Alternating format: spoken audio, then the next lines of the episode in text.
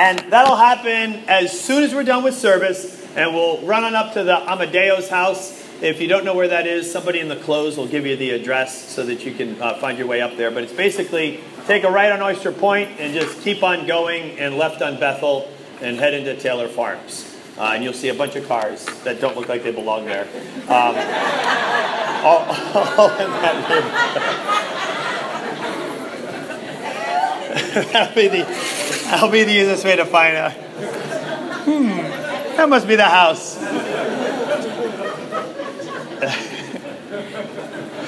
all right. Luke chapter 7. We're finally there. Right, we're doing I mean it. I'm there now.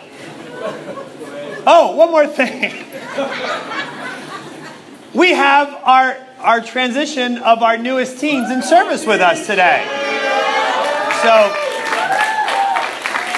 they're here with their guardian slash parental units, and so you know you've got Paula in the back over there. You got a couple girls up this way, Savannah, and uh, anyway, they're, they're here to, to start really being part of the service with their parents as they you know kind of get in the groove of of you know, worshiping God and you know, singing, praying to Him, taking notes, being engaged in the Scriptures, not just being passive, unfolding their arms, getting involved with all of that. So those of you who have your arms folded and thinking about all that,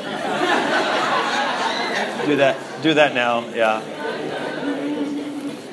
Uh, get your notebooks out, I guess, too. You know, and that we've mentioned that. Um, but by the way, about a month or two ago, I, I had mentioned how when, when people come in and they see our teens taking notes, that it, it, really is quite convicting to them. Like, wow, you have young people that are involved. And, and I remember saying hey, at the Easter service, make sure that we do that. I felt like I, and I, I remember I was reminded of this by a brother that I didn't, ho- hopefully, we, we don't do those sorts of things just to impress people, but that we do it because we are to be engaged. Otherwise, then I'm just promoting you all to be Pharisees. It's not what I want, trust me, it's not what I want. Uh, but, but that we really do do these things because we want to be as engaged thoroughly in the scriptures and, and really uh, come to see Jesus. Be like Bereans who go back and study the word and, and make sure that we are gaining from this. All right. A lot of prelude. I mean it now. Oh, yes, no, yes, I mean it. Luke 7, verse 1. When Jesus had finished saying all this, what was all this? The Sermon on the Mount, or the Sermon on the Plateau, as it's uh, recorded here in Luke. I mean, big time stuff. Blessed are you who are poor, who are hungry, who weep. Woe to you who are rich, well fed, you laugh now. Blessed are you when you're persecuted. Love your enemies. Major stuff. Uh, don't judge others. Who is the wise builder? The person who hears the word of God and does it, not just the person that is all about the word of God and is not putting it into practice.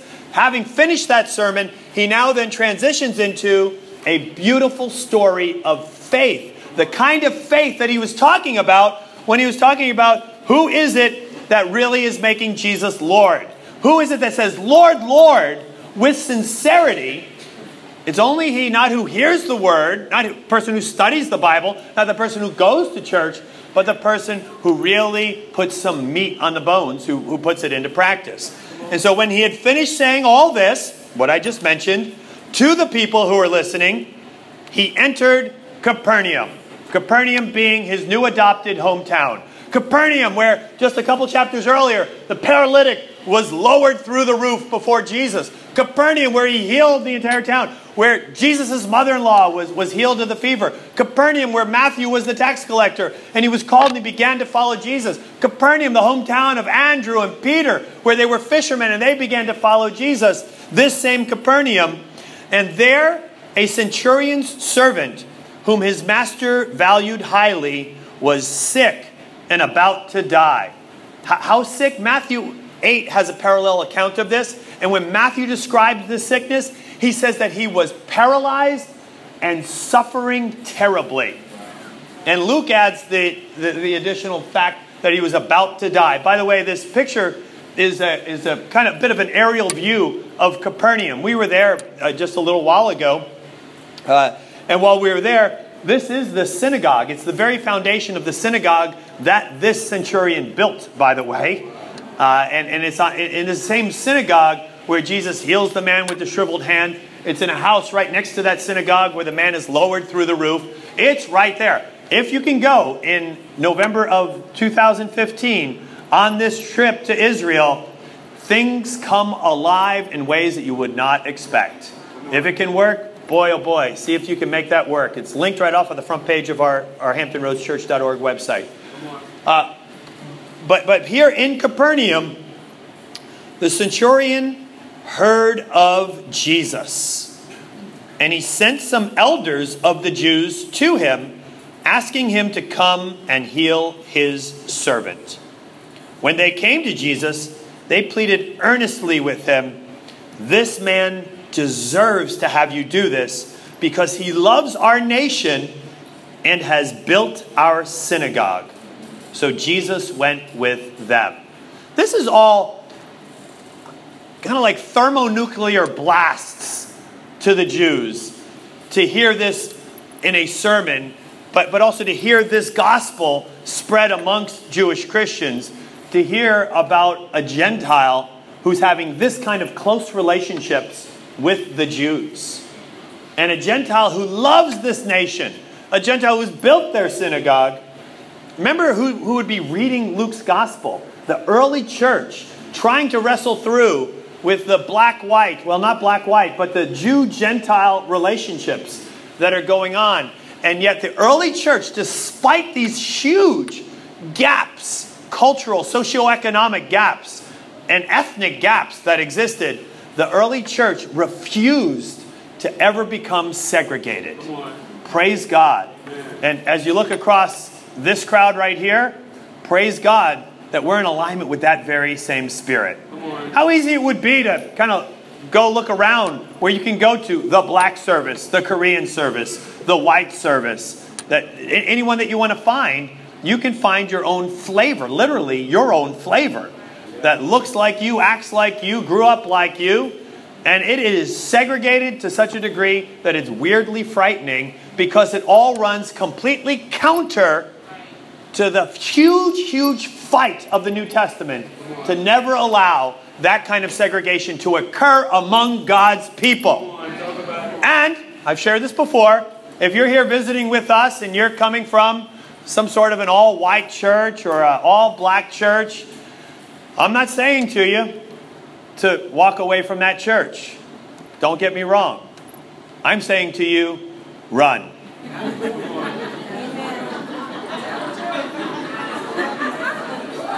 There's something in the foundation of that kind of segregation that runs so counter to the message of the gospel right. that it ought to give you not just pause, but, but, but real fright of, of how it is that we can be comfortable, wittingly or unwittingly, with such a, a separation.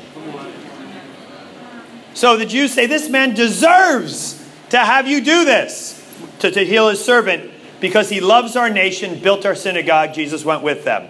He was not far from the house when the centurion sent friends to him, saying, Lord, don't trouble yourself, for I do not deserve to have you come under my roof. That is why I do not even consider myself worthy to come to you. But say the word, and my servant will be healed. For I myself, I'm a man under authority, soldiers under me. I tell this one, go, he goes. That one, come, he comes. I say to my servant, do this, and he does it. When Jesus heard this, he was amazed at him. Thaumazo, marveled, astounded at, at what he just heard. And he turned to the crowd following him and he said, I tell you, I have not found such great faith, even in Israel. And then, as though we actually even needed this because we knew it's coming, then the men who had been sent returned to the house and found the servant well. That's right. I got two points that I want to look at today. First is a bit of an homage to the 1992 classic Wayne's World. We're not worthy. I love that scene, by the way, in the movie as they, they come into the party there in Milwaukee, and uh, who do they encounter but none other than rock idol Alice Cooper himself? Alice Cooper's a guy, by the way. and as they encounter none other than Alice Cooper, there they are, dumbfounded, gobsmacked, slack jawed, only to say, Alice Cooper. We're not worthy. We're not worthy. We are scum. We're not worthy. To be able to come in, in the presence of such greatness for them. And I, I appreciate this passage because I think all of us in our, in our own walk have had times where we've read our own press clippings a bit too much, believed our own resume a bit too much, and maybe thought a little bit too highly of our own worthiness. Or maybe we've psyched ourselves out into a, a victim mentality and a self pity party of thinking that I'm so unworthy. Oh, no, no, no, no. Leave, leave me alone. Don't, don't bother me, Jesus. Uh, I can't imagine that. And when I, in my first year as a disciple, I um, had a crazy turn of events in my life and ended up divorced. And it was only about a year or so after that that the church where I was in Baltimore at the time came to me and asked if I would like to be an intern to train to become a minister. And I remember hearing that call and thinking, oh, how I would love to be able to do such a thing. But there I was thinking to myself, though, I, I, I don't know how I can do that. I've got a black mark on my life that is not going to be going away. I'm, I'm a divorcee, and, and now I'm going to be a minister of the gospel. And how's that even going to work? How about as I like reach out to people and I kind of tell them my story and I felt like, well, I don't even have a testimony to be able to give. Where, where am I going to be able to go with any of this? And, uh, you know, kind of that, that stain of my own unworthiness paralyzed me from being able to do the things that Jesus really wanted me to be able to do. And maybe you find yourself on your path, whether it's to seek Jesus right now or maybe you've been churning along in the body of Christ, but there's, there's something in your spiritual resume that you think makes you just so completely disqualified, unworthy to be able to step back up again and get in the game for Jesus Christ. Well, whatever it is, whatever you think it might be, it is of no account. And neither, by the way, is all the stuff that you think makes you worthy. And go ahead, go ahead and you know, pile it all on up. And, and in the end, that doesn't amount to a hill of beans. How about this guy? He had a pretty good spiritual resume. I mean, he's, he's not even among the privileged Jews. And he comes to a point where he has great compassion for his slave which was unusual at that time. He's very humanitarian, uh, given that a, a, slave was considered a piece of property for the most part.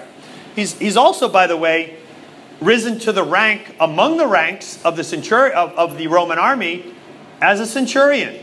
That's, that's as high as you go among the enlisted. And unless you're born into some sort of special caste, he's not going to be jumping into the officer ranks in, in that day and age. And the, the amazing thing about the centurion, this is a, a quote from the first century on what was a proper qualification for someone wanting to be a centurion. And today we would think of that as a chief or a sergeant. But here's what it would said for a, a centurion. They must not so much be seekers after danger as men who can command, steady in action and reliable. They ought not to be over anxious to rush into the fight but when hard pressed, they must be ready to hold their ground and die at their posts. And over and over again, when Luke considers centurions, he does so in the most positive light. In Luke 23, at the end of the gospel, you have the centurion making a great proclamation of, of, of uh, Jesus really being the Son of God. In Acts chapter 10, you have the first baptized Gentile in Cornelius, the centurion in Caesarea.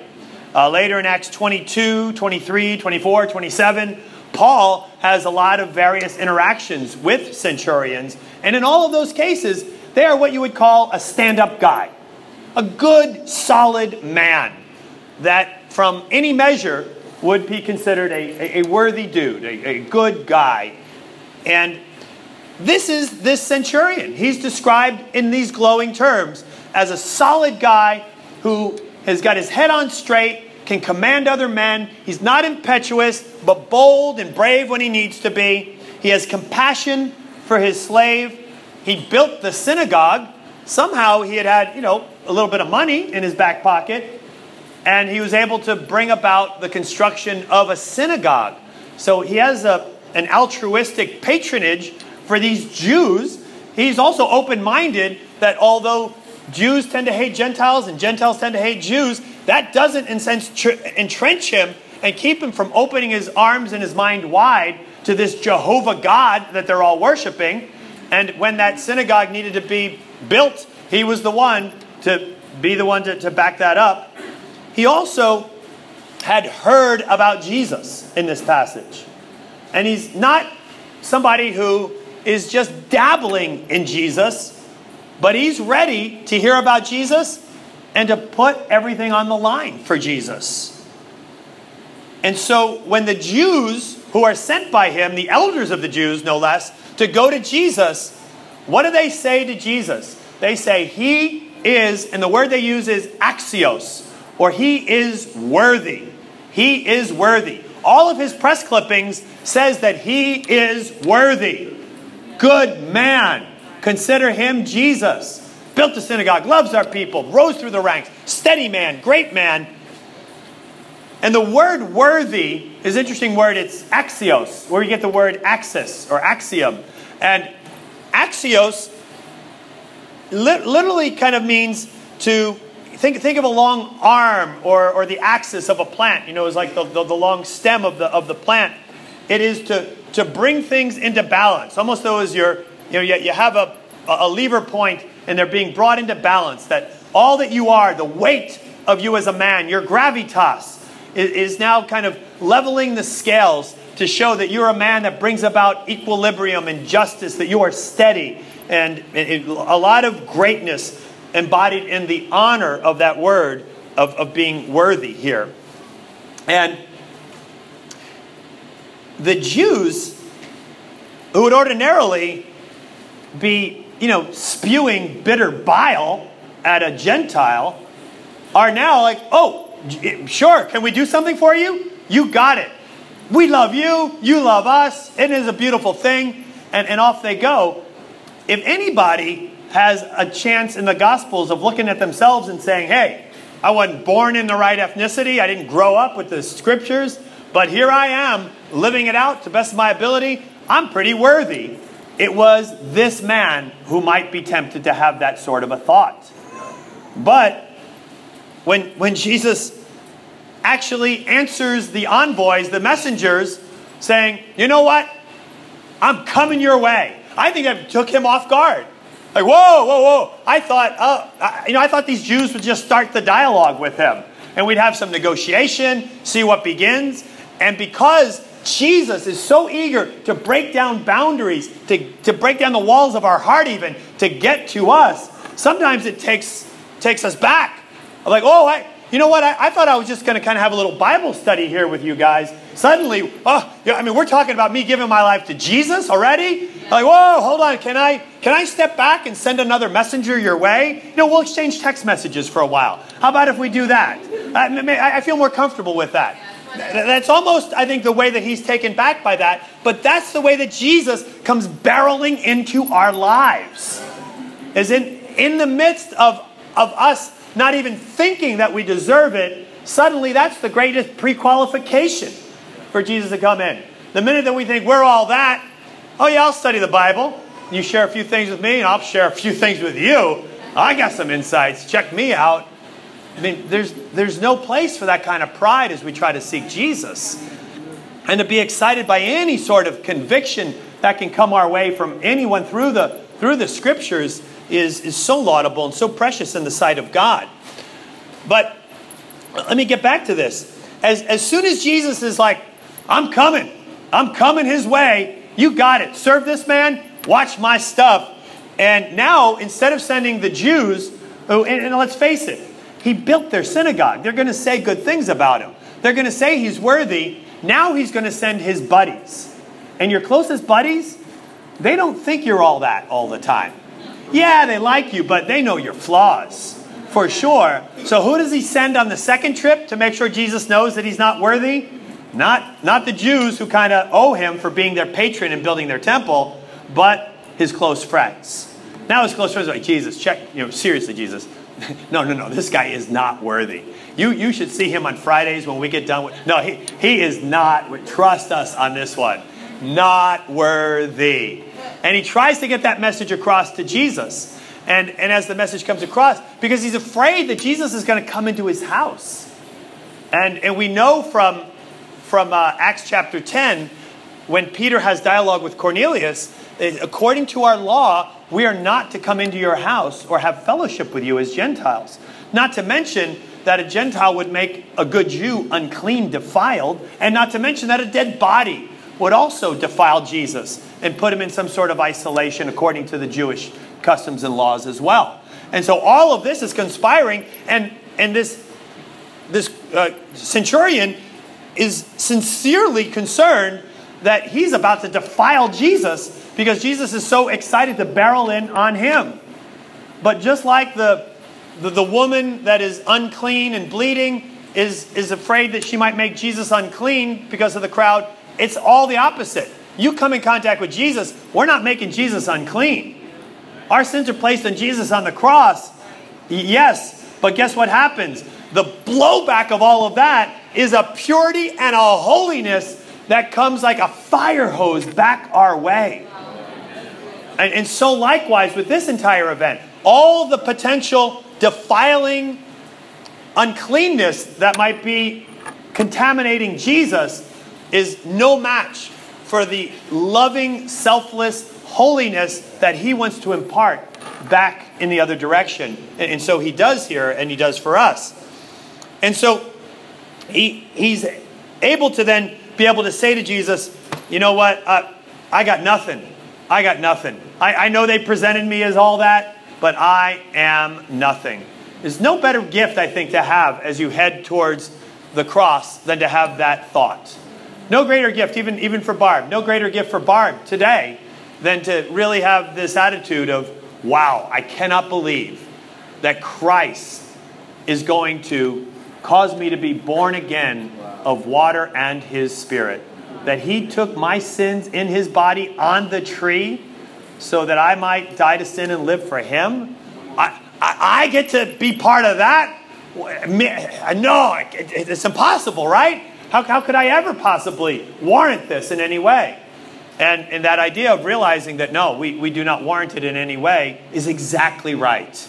And this man has a conviction that transcends what everybody else is telling him. And interestingly, as he does, it's then when Jesus is so appreciative of him. And yes, it is true. You're not worthy, you're not worthy, you're not worthy, you're not worthy. But that's not the end of the story. We do come to that conclusion, but my next point is but our faith is amazing. And once we come to this place of vulnerable dependence and our unworthiness, the only place where we can go that makes sense is to trust in something other than ourselves. Amen. Trust in something other than ourselves to balance those scales. And that's what this man does. He trusts fully Jesus at his word. He has a good advantage in his background in that he is a centurion. He knows what it is to take orders. He's not the top of the food chain. He knows what it is to be moved around like a pawn by some officer, but he also knows what it is to move around a hundred other men like pawns in, in the chain of command. And for those that operate in a very clear chain of command, I think actually that's a great advantage to faith. Because we see clearly commands of Scripture and we're not wrestling with, okay, so what's my motivation for obedience to this command right now? I mean, you have a moment like that in the Air Force, Marines, Navy, Army. you're not lasting long. But if you're just simply excited, great. Clarity of command. Let's do Coast Guard, sorry. Clarity of command. I got it. Great. Let's go. Let's move forward with this. Everybody appreciates that. And, and, and thus it functions well. But it functions well where there's good authority. Where there's corrupt authority and you're just blindly following commands, well, then that's not so laudable, is it? But Jesus is not just good, he's the ultimate good authority. And this is what this man pieces together as well. Is that I take good commands and I know what it is to obey them. I give good commands and I know what it is for my men to obey them. And you, Jesus, when you give a command, wow, that is going to go down. Because not only are you good, but you're also powerful beyond what I can begin to imagine. Is that simple, childlike faith of a man who has arrived in so many different aspects of his life that really thaumazo, enthralls, causes Jesus to step back and marvel at what he has just seen in this Gentile uh, sergeant's faith that's right before him. And for us, here's the great challenge. Yes, come to the place where there's no self reliance. Yes, come to the place where you despair of self effort. Come to the place where you despair of trying to make things right in and of your own effort. But when you get there, you're not done. That then becomes the launch place where you can then direct what you've got left. And all you've got left is you got to trust in something because it ain't you. And if it is Jesus, then everything is about to change for you. And I don't mean trust Jesus like Jesus was talking about in his sermon that just ended, where he says, Yeah, yeah, yeah, people say, Lord, Lord, but they're not doing what I say. This man says to him, Lord, just say the word, and my servant will be healed. When he says Lord here, he means it. It's one thing to say, Lord, Lord, and be jive, to be a poser. Oh, yeah, I love Jesus. Well, then, why are you shacking up with that girl? Uh, but I love Jesus. Yeah, right. If you love him, you obey his commands. The simplicity of a dependent faith on Christ is that it's not just a sentiment of faith, but it is a faith where we're ready to take orders. You know what, Jesus? I got nothing. Tell me what to do. Tell me, don't be yoked with unbelievers. You know what? That's going to be hard. Been flirting with this girl at work. Boy, she thinks I'm funny. I think she's great. But you know what? I'm going to take you at your command and I'm going to trust that this thing works on out for you. What are the hard things to trust over to Jesus? You know what the hard things are? If you're a teen, where are you going to go to college? Are you going to do it for Jesus or are you going to do it for your own gains? Your career, your career moves, and your career decisions. You're going to do it for Jesus? You're going to do it for yourself. What you do with your money, that's a big one. What you do with your romantic life, what you do in your marriage. Even though oh, your husband seems to be a bit of an ogre at the moment, you're going to still respect, you're going to still give. Even though your wife has become a bit of a nag, you're still going to love, you're still going to forgive, you're still going to have the charitable best thoughts. We've got lots of scriptures that give us clear direction on all of these. How about even with your kids? You're going to trust Jesus with your kids. Oh, I will. Oh, unless my little Johnny is going to be inconvenienced or have to face some sort of a, you know, challenge of some sort of, one or another. By the way, as a side note, the nurses at camp had their, their own uh, cart, uh, golf cart, and they were supposed to use it to, you know, help kids in case they had to come to the infirmary. But they kept using it to go visit their kids in their cabins and just, you know, give the counselors, you know, maybe a little advice on how they can best counsel their kids along the way. So on a raid on the last night, we took the, the nurse's golf cart and we took a fan and repurposed it and took off the blades and put big, huge um, uh, helicopter propellers on top of it. And then we took a fan and made it as a tail stabilizer. And, and then put a big sign helicopter tours for parents. Cost, just give us your two cents. And, and, And then, and then on the front, you know, they had a big scripture and it, and it said Ephesians 6 4, do not exasperate your children. And then below that, and then below that, it said the last chopper out of, out of Vietnam. So,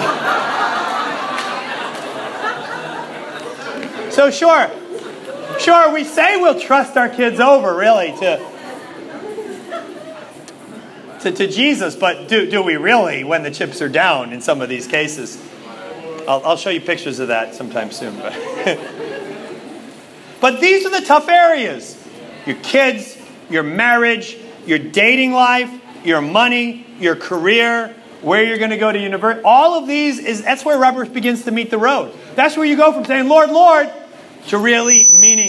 That's where you go from saying, you know what, I got nothing, so you know what, I'm going to go with this Jesus thing. Because that's all I got. Versus, Jesus, yeah, but you know, I think I'm going to do a little bit better if I do it my way here. With my money, with my university choice, with my kids, with my marriage, with my career. You know what amazes Jesus? Those that can give it to him at his word. To be able to give it to him to that degree. You want to amaze Jesus? Well, sure. The easy part is to realize you're not worthy. But if you really want to amaze Jesus, come to that conclusion that you're not worthy. And then in the midst of that, don't wallow in a stinking pity party, but rise on up and realize, I got nothing, but I got Jesus. Let's see what that does. And then don't just give him lip service. Don't just say, Lord, Lord, not do what he says. But to really mean this, Lord, hear what he says and actually put it into practice. In the end, miracles occur, but how about beyond all of that? You get to delight Jesus Christ Himself. He gets to, uh, who, who knew that we could actually have this great effect on Jesus? He will marvel, he'll be astounded, he'll be enthralled by your simple, basic, straightforward faith. Let's make a hard decision of faith this week. Let's give Jesus a reason to marvel. Amen.